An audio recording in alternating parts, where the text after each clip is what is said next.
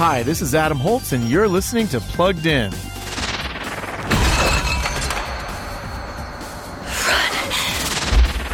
In the new movie A Quiet Place 2, now in theaters, we return to a near future version of Earth where spider like aliens with extraordinary hearing stalk humanity's survivors. Make a sound, and you're dead. Evelyn Abbott is doing her best to survive that world with her two children and an infant, but they're going to need help if they want to see tomorrow. Once again, alien attacks are intense, and a handful of profanities turn up. But this story also emphasizes love, family, and sacrifice. So we're giving A Quiet Place Part 2 a 2.5 out of 5 for family friendliness. Read the full review at pluggedin.com slash radio. And be sure to check us out on Facebook and Instagram. I'm Adam Holz for Focus on the Family's Plugged In Movie Review.